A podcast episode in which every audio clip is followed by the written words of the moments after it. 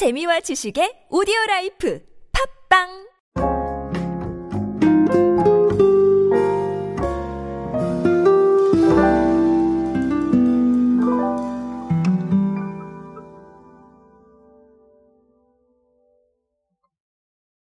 우리가 즐기고 있는 여가 생활에 대한 관심은 굉장히 다양해지고 있기도 하고 그리고 방향성이 조금 바뀌기도 합니다. 아무래도 트렌드가 변화하면서 생각도 바뀌고 그리고 성향도 조금씩 바뀌다 보니까 그런 게 아닐까 싶은데요. 그래서 뭐 사회적인 요인이라던가 아니면 트렌드적 요인이라던가 굉장히 다양한 부분들을 돌아보는 게 상당히 중요합니다. 어, 최근에 여행 관련해서 여기어때가 어, 하나 설문조사를 실시를 했는데 여기에 조금 재미있는 내용이 있어서 제가 어, 이 이야기를 가지고 왔습니다. 오늘은 여행 이야기로 함께 하시죠. 안녕하세요 여러분, 노준영입니다. 디지털 마케팅에 도움되는 모든 트렌드 이야기로 함께하고 있습니다. 강연 및 마케팅 컨설팅 문의는 언제든 하단에 있는 이메일로 부탁드립니다. 자, 여기어때가요 신학기를 맞아서 설문조사를 진행을 했습니다. 어, 모바일 리서치 플랫폼 오픈 서베이를 활용을 했고요. 여기어때 앱 사용자 오백오십칠 명을 대상으로 진행을 했는데요. 어쨌든간 뭐 모수가 그렇게 많지는 않기 때문에 이게 절대적인 이야기다라고 보기는 어렵겠지만 어, 그럼에도 불구하고 어느 정도까지는 어, 최근의 의견을 대변하는 게 아닌가라고 생각을 해서 가지고 왔습니다. 그래서 오늘 이야기는 자 이게 너무 맞습니다. 이렇게 보기보다는 어, 참고할 만한 자료가 아닌가라고 생각을 합니다. 뭐 물론 여태까지 제가 드린 말씀들이 다 마찬가지입니다. 자, 뭘 물어봤냐면요.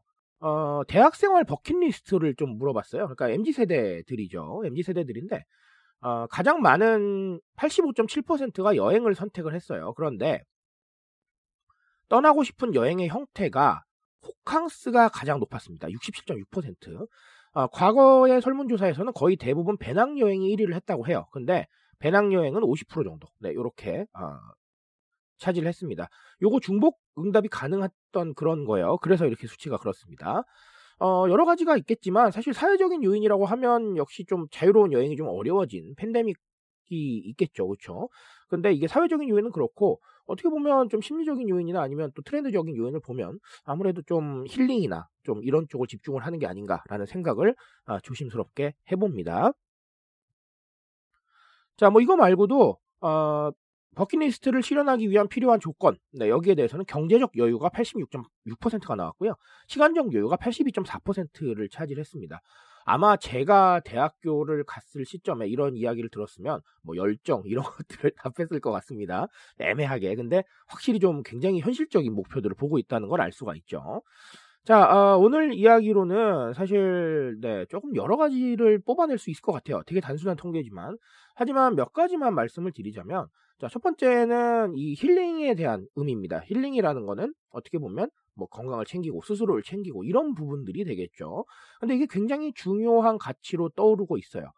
왜냐하면 엠지세대는 스스로에 대한 관심이 굉장히 높습니다. 스스로에 대한 관심이 굉장히 높고 어, 이 관심이라는 게 아, 자신의 생각, 가치를 드러내는 부분도 있지만 어, 이런 것뿐만 아니라 상당히 좀 어, 건강이라던가 아니면 또 뭐 자신을 위해서 무언가를 해준다던가 자, 이런 상황에 굉장히 관심이 많습니다. 그러니까 어, 사서 고생하려는 이런 상황보다는 좀 네, 여행이면 쉬어야지 라는 생각도 굉장히 많은 것 같아요. 그러니까 굉장히 극명하게 갈립니다. 무언가 액티비티를 한다던가 자, 이런 상황에 대해서 굉장히 집중하는 상황이 있고 그리고 어, 힐링을 하는 상황에 집중하는 부분이 있죠. 액티비티 자체도 내가 좋아하는 활동을 하니까 결국은 스스로에 대해서 좀 더 집중을 하고 있는 거예요. 그러니까 어, 단순히 배낭여행이라던가 어디 뭐 관람을 한다던가 이런 것과는 조금 개념이 달라집니다.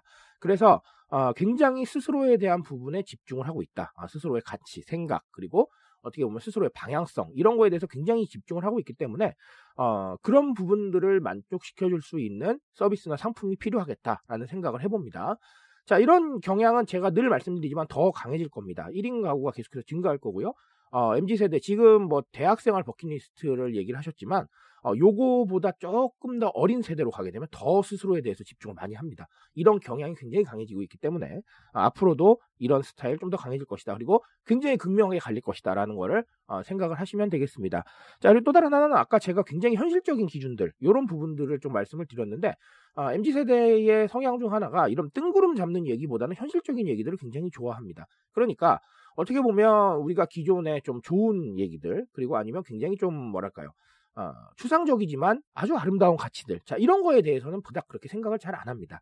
굉장히 현실적인 목표에 집중을 하고 그 현실적인 목표를 이루기 위해서 필요한 게 무엇인가를 찾게 됩니다.